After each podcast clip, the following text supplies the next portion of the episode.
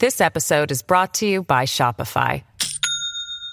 Do you have a point of sale system you can trust, or is it a real POS? You need Shopify for retail. From accepting payments to managing inventory, Shopify POS has everything you need to sell in person. Go to shopify.com slash system, all lowercase, to take your retail business to the next level today. That's shopify.com slash system. Hey,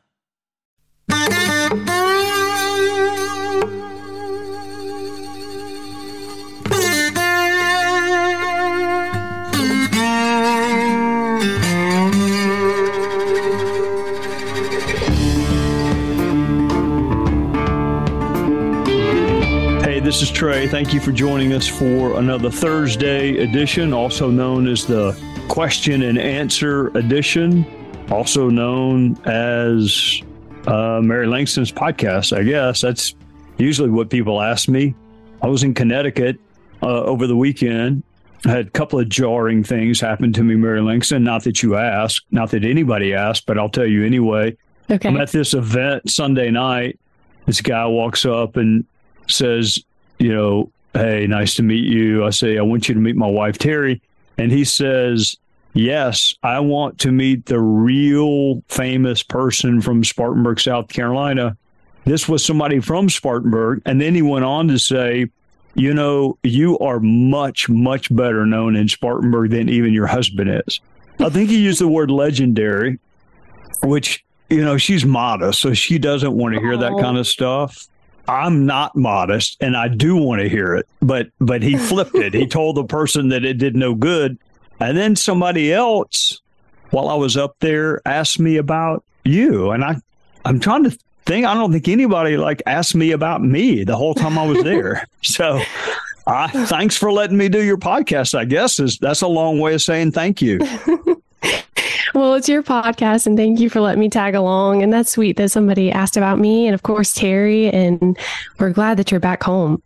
Yeah, well, it can't be that sweet because you you must have missed the part where I said no one asked how I was doing. Did you well, we'll ask you part? now. How are you doing? Well, I mean, it's too late now. Now, now you've I've practically had to beg for it. So I'm doing all right. It's so nice to so nice to hear your voice, and I am sure that we have great thought provoking questions because there's no shortage of good material out there. We certainly do, and a lot of these today are more political. So, are you ready to get started? No, no. But- On that we note, can do it anyway. Yeah. Okay, well, we appreciate y'all for sending us your thoughts and your questions each week and for tuning in. We'll start with John in Indiana. He writes, What's the truth about the government shutdown? He's heard that not only some of the government closes, and after everything reopens, those workers receive full pay for time missed from work. So, what's the truth? He asked. Well, John, from uh, the great state of Indiana, if memory serves me correctly, and it is increasingly not serving me correctly, but I think, I think the first thing that happens is employees, government employees, are are deemed either essential or non-essential. That does not mean those employees that are deemed not essential or not important or valued or needed has nothing to do with that. But there are some employees who are uh, legitimately deemed essential.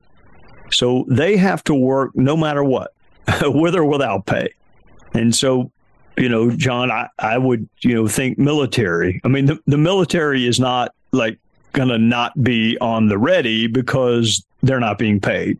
Law enforcement, they got to work no matter what prosecutors, judges, air traffic controllers, if they're still government versus private, I think they are, but I may be wrong about that. But just think about those positions in systems that need to keep going regardless. So they would be deemed essential. And I, remember when I guess I lived through two government shutdowns, and even within our office, we had to like, which is impossible to do. You you deem one person's job portfolio essential, whereas like I mean, Mary Langston would have been essential because th- what she did in our office was essential, but somebody else may have been labeled non essential, even though they were every bit as important and every bit as valued and mm-hmm. well liked. So that's number one essential versus non essential. Uh, those who work during the shutdown are going to be paid at the end of it, no matter what. Uh, those who are deemed essential and have to work um, will be paid, and those who are deemed not essential and and are not allowed to come to work will almost always also be paid. And the reason for that, of course, I mean, I, am sure somebody out there is saying, well, they're, you know, they're getting a paid holiday or paid vacation, uh, not by their own design. It's not what they want. Um, it's not their fault that the members of Congress can't, you know, like anticipate something as eminently predictable as a date on the calendar. I mean, of all the things you cannot claim surprise you, September the 30th, you cannot claim you were surprised by it. Uh, mm-hmm. I literally can tell you right now, years and decades in advance, when September 30th is coming. So I, I think the theory goes that yes, these employees are sent home. They're not allowed to work. Uh, they may be working from home. I don't know, but they're going to be paid at the end some people are welcome to use the word vacation if they want to. That's not the way I looked at it when I was there. Here's what you really need to be wary of members of Congress, and it's already started. I, I, I, read an article. I'm sitting there thinking to myself, it's about time for someone in Congress to think the rest of us are like knuckle dragging idiots. And someone's going to say, I refuse to be paid during the shutdown. Like they're you know Mother Teresa or they're they're they're just so self-sacrificing. I refuse to be paid during the shutdown. Well, members of Congress are paid once a month at the end of the month. So if this shutdown is still going on on October the 30th, they're going to be paid on September the 30th for the previous month. So they've got 31. They're what 31 days in October. I, I can't remember that song, Mary Langston. Mm-hmm. Is that is that 31? That's 31 right. in October. Mm-hmm. Okay. So that's when members of Congress will next be paid. Let's assume that they're, you know, the shutdown lasts until mid November. they're they're going to be paid no matter what. If they really, really wanted to get your attention, what they should say is, I am going to donate my salary to a worthy charity if government is shut down. Not, I'm going to go without pay. That is the that is the most self aggrandizing thing in a line of work where there's frankly a lot of self aggrandizement. I refuse to be paid during the shutdown. Well, of course you do because you're not scheduled to be paid during the shutdown. So let me get off that high horse for just a second. Um, so members of Congress are going to get full salary, period. You know, new paragraph. The truth, I think, is that the American people you know, for whatever reason, gave us divided government, but I don't think they intended it for for it to be dysfunctional government. So at the end of all of this, yet another government shutdown. Government will reopen, whether it's a day, a week, a month. It will reopen with either no or next to no changes at all. People are going to go on television. People are going to get famous. The media is going to get hysterical. And at the end of it all, nothing will change. Government will reopen. Employees will get paid in back pay. There's a psychological diagnosis for people who create emergencies and then rush in at the end and resolve the emergency. And they want people to praise them, they want to get credit. They're the ones who staged this emergency then they come in and avert disaster and they want to be praised for it. And whatever that psychological diagnosis is, which I know, but I don't want to play psychiatrist on a podcast, I know the name of it. People have been prosecuted under this psychiatric diagnosis. But that is what happens in Washington. they want credit for averting a chaotic disaster which they created. So, on that happy, inspiration filled note, uh, I mean, you lived through shutdowns too, didn't you, Mary Langston? I did. I don't remember all that much about them. I think I kind of blocked it out. But I remember around the holidays, we were always wondering, will we go home for Christmas? Will the government shut down? I remember Christmas time, especially, something happening. Uh, yeah, I do too. Uh, I remember watching bowl games from my office in Washington. Although, can you keep a secret? Mm-hmm. When you're friends with the speaker, they'll kind of let you know when votes are expected and you can go home. And particularly if you have a really short flight, um, you can go home and the speaker will let you know um, we anticipate votes at five o'clock tomorrow, so you got to get back.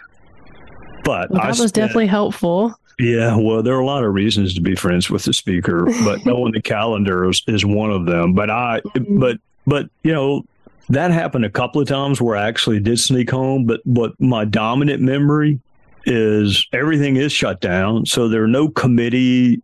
There's no committee work. There are very few votes on the floor. There are no constituents coming to visit you. Mm-hmm. It's just dead time. The member gym may not be open. And for those that lived in their offices and used the member gym like to shower, restaurants were closed, the ones that kind of catered to Capitol Hill, like the Capitol Hill Club. It is awful, miserable, no need for it, no reason for it. If I thought something constructive would come from it, then I would say, well, let's weigh and balance the, you know, inconvenience, the damage threatened uh, versus what you get for it. But they're not going to get anything for, from this. So, all right, we'll move on to hopefully a happier question. All right. Well, thank you for answering that, Trey. And thank you, John, for the question. Our next question is from Pete in South Carolina. He writes What works in Alaska doesn't work in Alabama. What works in New Jersey doesn't work in New Mexico. What do you think about Americans thinking that federal government regulation can be a panacea for everyone's woes when one size does not fit all? Well, Pete, from the great state of South Carolina, you put your finger on what we call federalism. Uh, the answer to your question in short order is it's easier. Um, the reason people do it, the reason people want to federalize every issue or nationalize every issue is it's easier. I mean, if I live in a red state, but I have blue ideas, I'm never going to get my ideas implemented. I got to either move states or or I got to get Congress to do it nationally.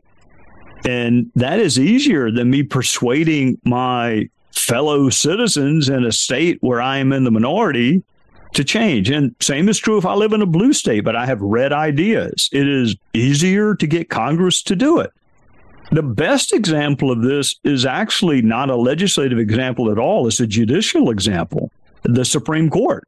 I can convince five lawyers in black robes, or I can convince nearly a hundred million of our fellow citizens. Which is easier, five or a hundred million? So the reason that federalism has kind of, you know, collapsed this states or laboratories and South Carolina can do it one way, but you know, Alabama or Alaska or Arizona or Delaware may want to do it a different way is number one, federal money. With money comes certain uh, restrictions and requirements, and they all want federal money. So people just seem to have lost the humility to believe that just because my state is doing it, that every other state ought to do it. California is the perfect example of like immodesty. They want to ban this kind of light bulb, or they want to ban this, or they want to ban that. And because it's such a large state, and because they buy so many of X, you know, say say they want to ban a certain type of light bulb well, there are a lot of people in California buying light bulbs. So the light bulb companies may say, well, we're not going to make that light bulb anymore. We're going to we're going to make the ones that all the people in California want to buy and then hope the rest of the states kind of adapt to it. It's a lack of understanding of federalism. It's a lack of confidence in federalism. It's a lack of uh, humility. It's also people valuing results over process. The process of federalism is a limited federal government. I mean that that's kind of what federalism is. It's a limited federal government, kind of limited to the enumerated powers. But but if you define those powers broadly, or you have a different view of the size and scope of government, then you're going to go to Congress because it's just easier to convince one body than it is to convince 50. And I will give you one example, and it'll be a controversial example, but I don't care because there's not a single person listening.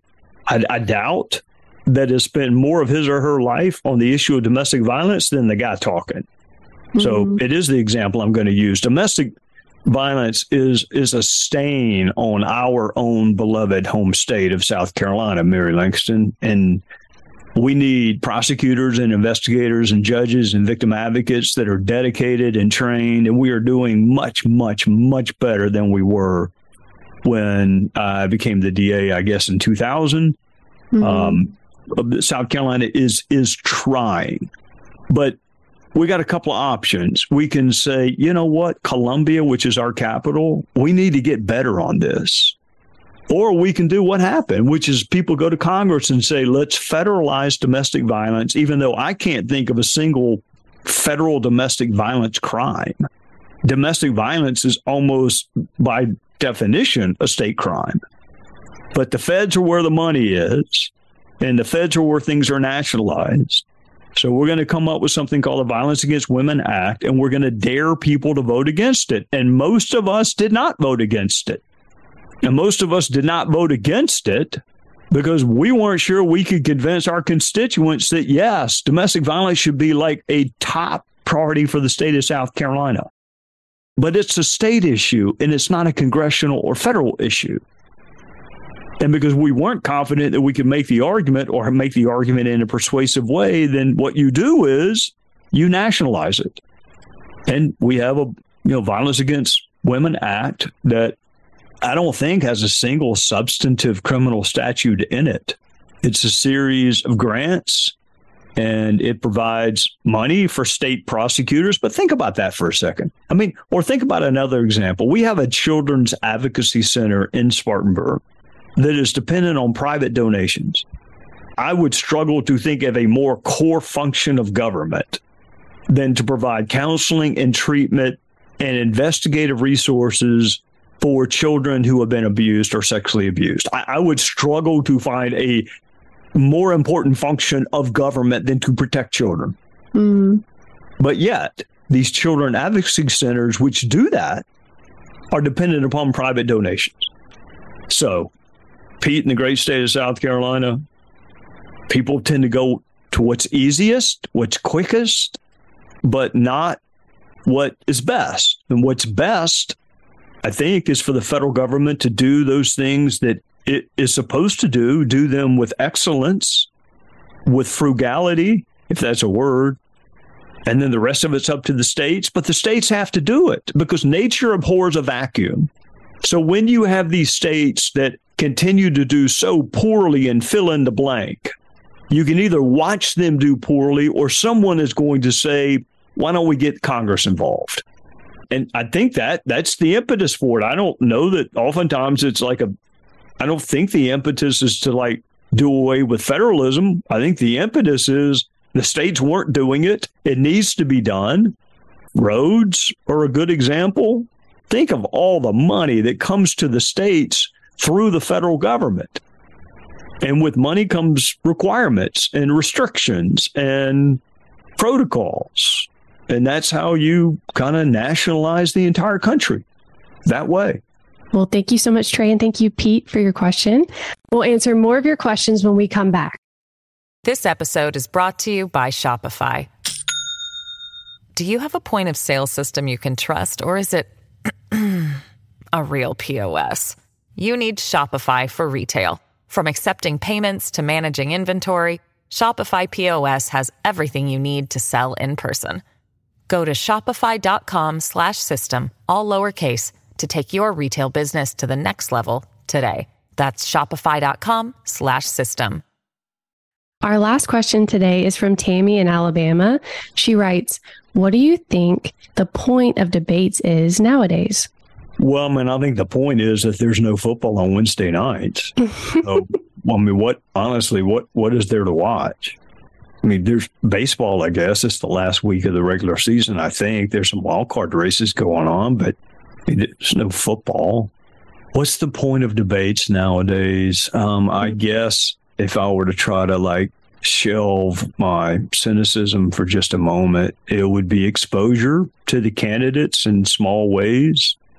You do get a chance to see how the candidates react to the moderators and one another.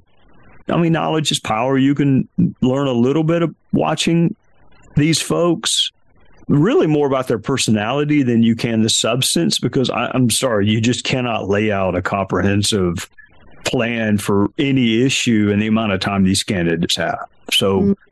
I'd say exposure a little bit, entertainment.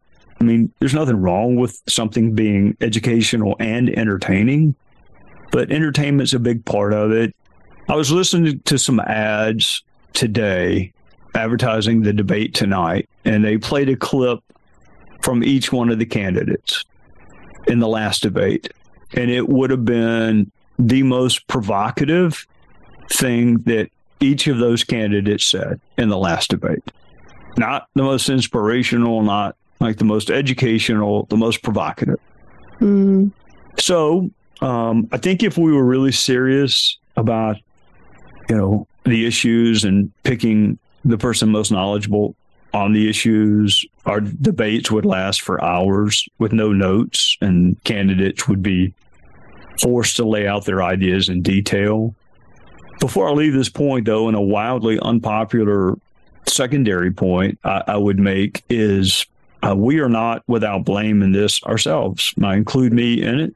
You know, we don't demand the kind of debates that we would benefit from. I mean, I watched the presidential debate. I, I, I, remember I was in Washington. I don't know what I was doing in Washington. It's one of the few times I've been back since I left. It was a presidential debate. I've never, look, I grew up with three sisters. I'm used to being interrupted. I've never seen more interruptions in a presidential debate. It was unbelievable. Unbelievable. And there's no consequence for that.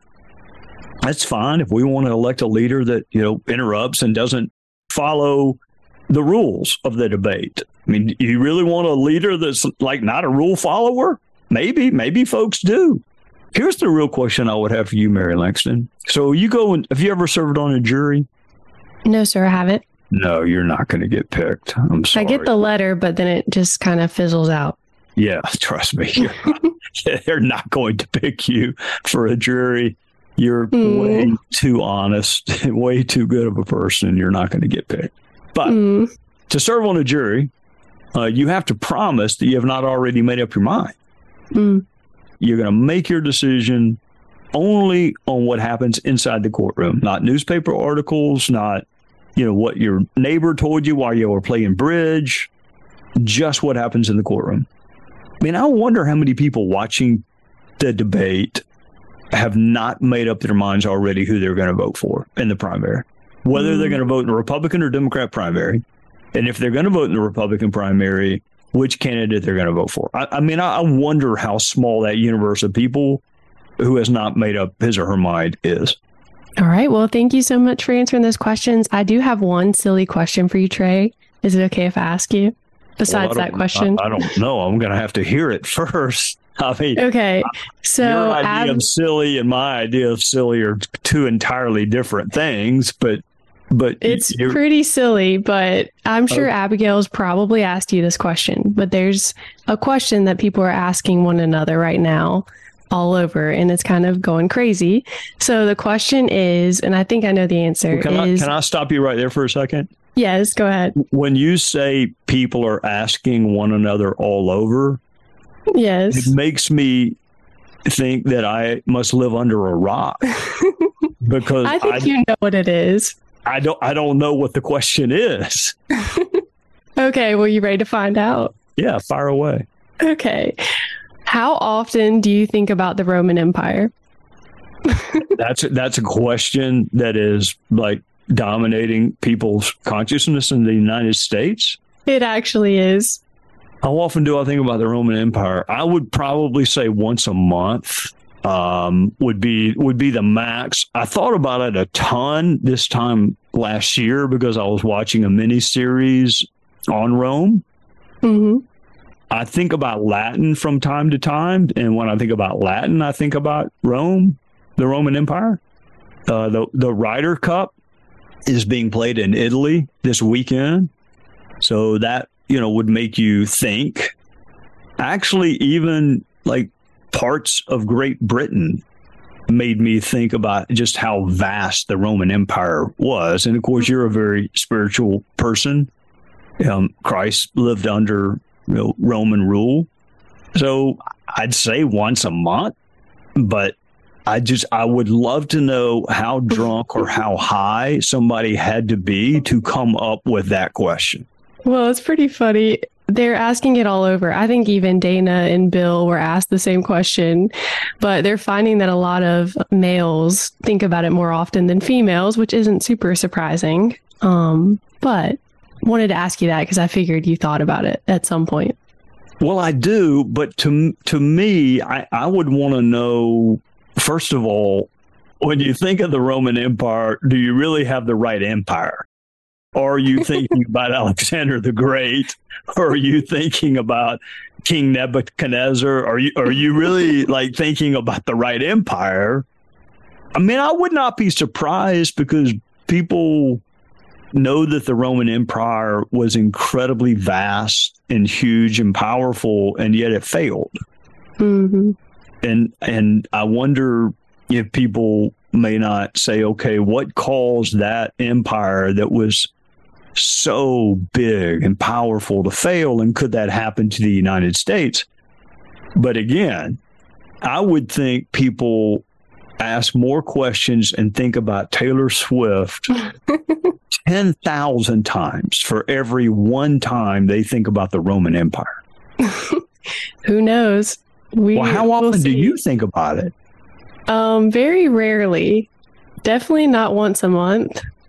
You mean like you thought about it when you studied it in high school and not since then? I have thought about it since then. You know, when things come up, like you said, like Italy, there's a tournament there, or when we went to Israel, those kinds of things kind of jog my thoughts on it. But other than that, it doesn't really just come into my mind like it may for you or for somebody else.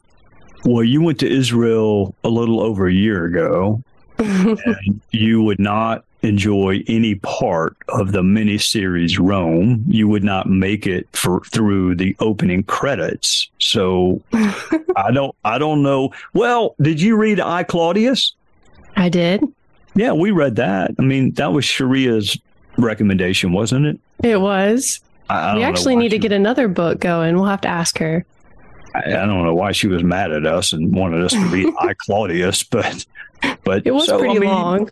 Yeah, you read that. That was interesting. That's Roman Empire. So that's right. Well, I just wanted to end on that silly note, but there are there's also you know the component of we can think about it and how it applies today too. So thank you, you know, for answering my silly question. Well, no, I it is just a yet another reminder of how grateful I am that I am not on social media. I don't know these TikTok challenges that you know half the people die that try them. I'm glad I don't know about those because I might try them. I don't know what questions are trending. I didn't know that Taylor Swift went to see Travis Kelce play a football game until I read it online. I just I don't keep up with that stuff. That so, did explode all over the place. so do me a favor if the world ends, just send me a text because I won't know about it if it's on social media. Okay. That sounds like a plan, but we're gonna hope that doesn't happen. Send me a thumbs down emoji.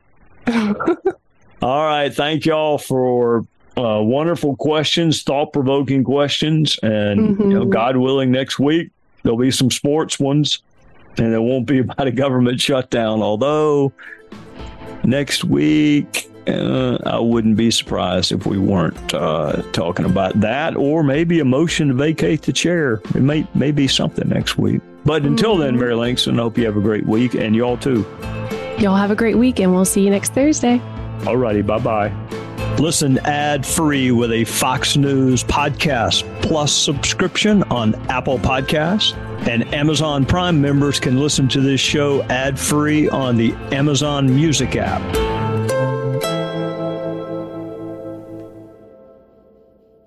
I'm Charles Payne. Listen to my Unstoppable Prosperity podcast so I can get you making money right now. Whether stocks are hitting new all time highs or in free fall mode, opportunities abound. So, why are so many potential investors still sitting on the sidelines? In a new season of my podcast, I'm going to get you in the game. After 38 years on Wall Street, I'm ready to impart some lessons and get you invested in the greatest wealth generating machine in history. Listen anytime, everywhere at foxbusinesspodcast.com or wherever you listen to your favorite podcast.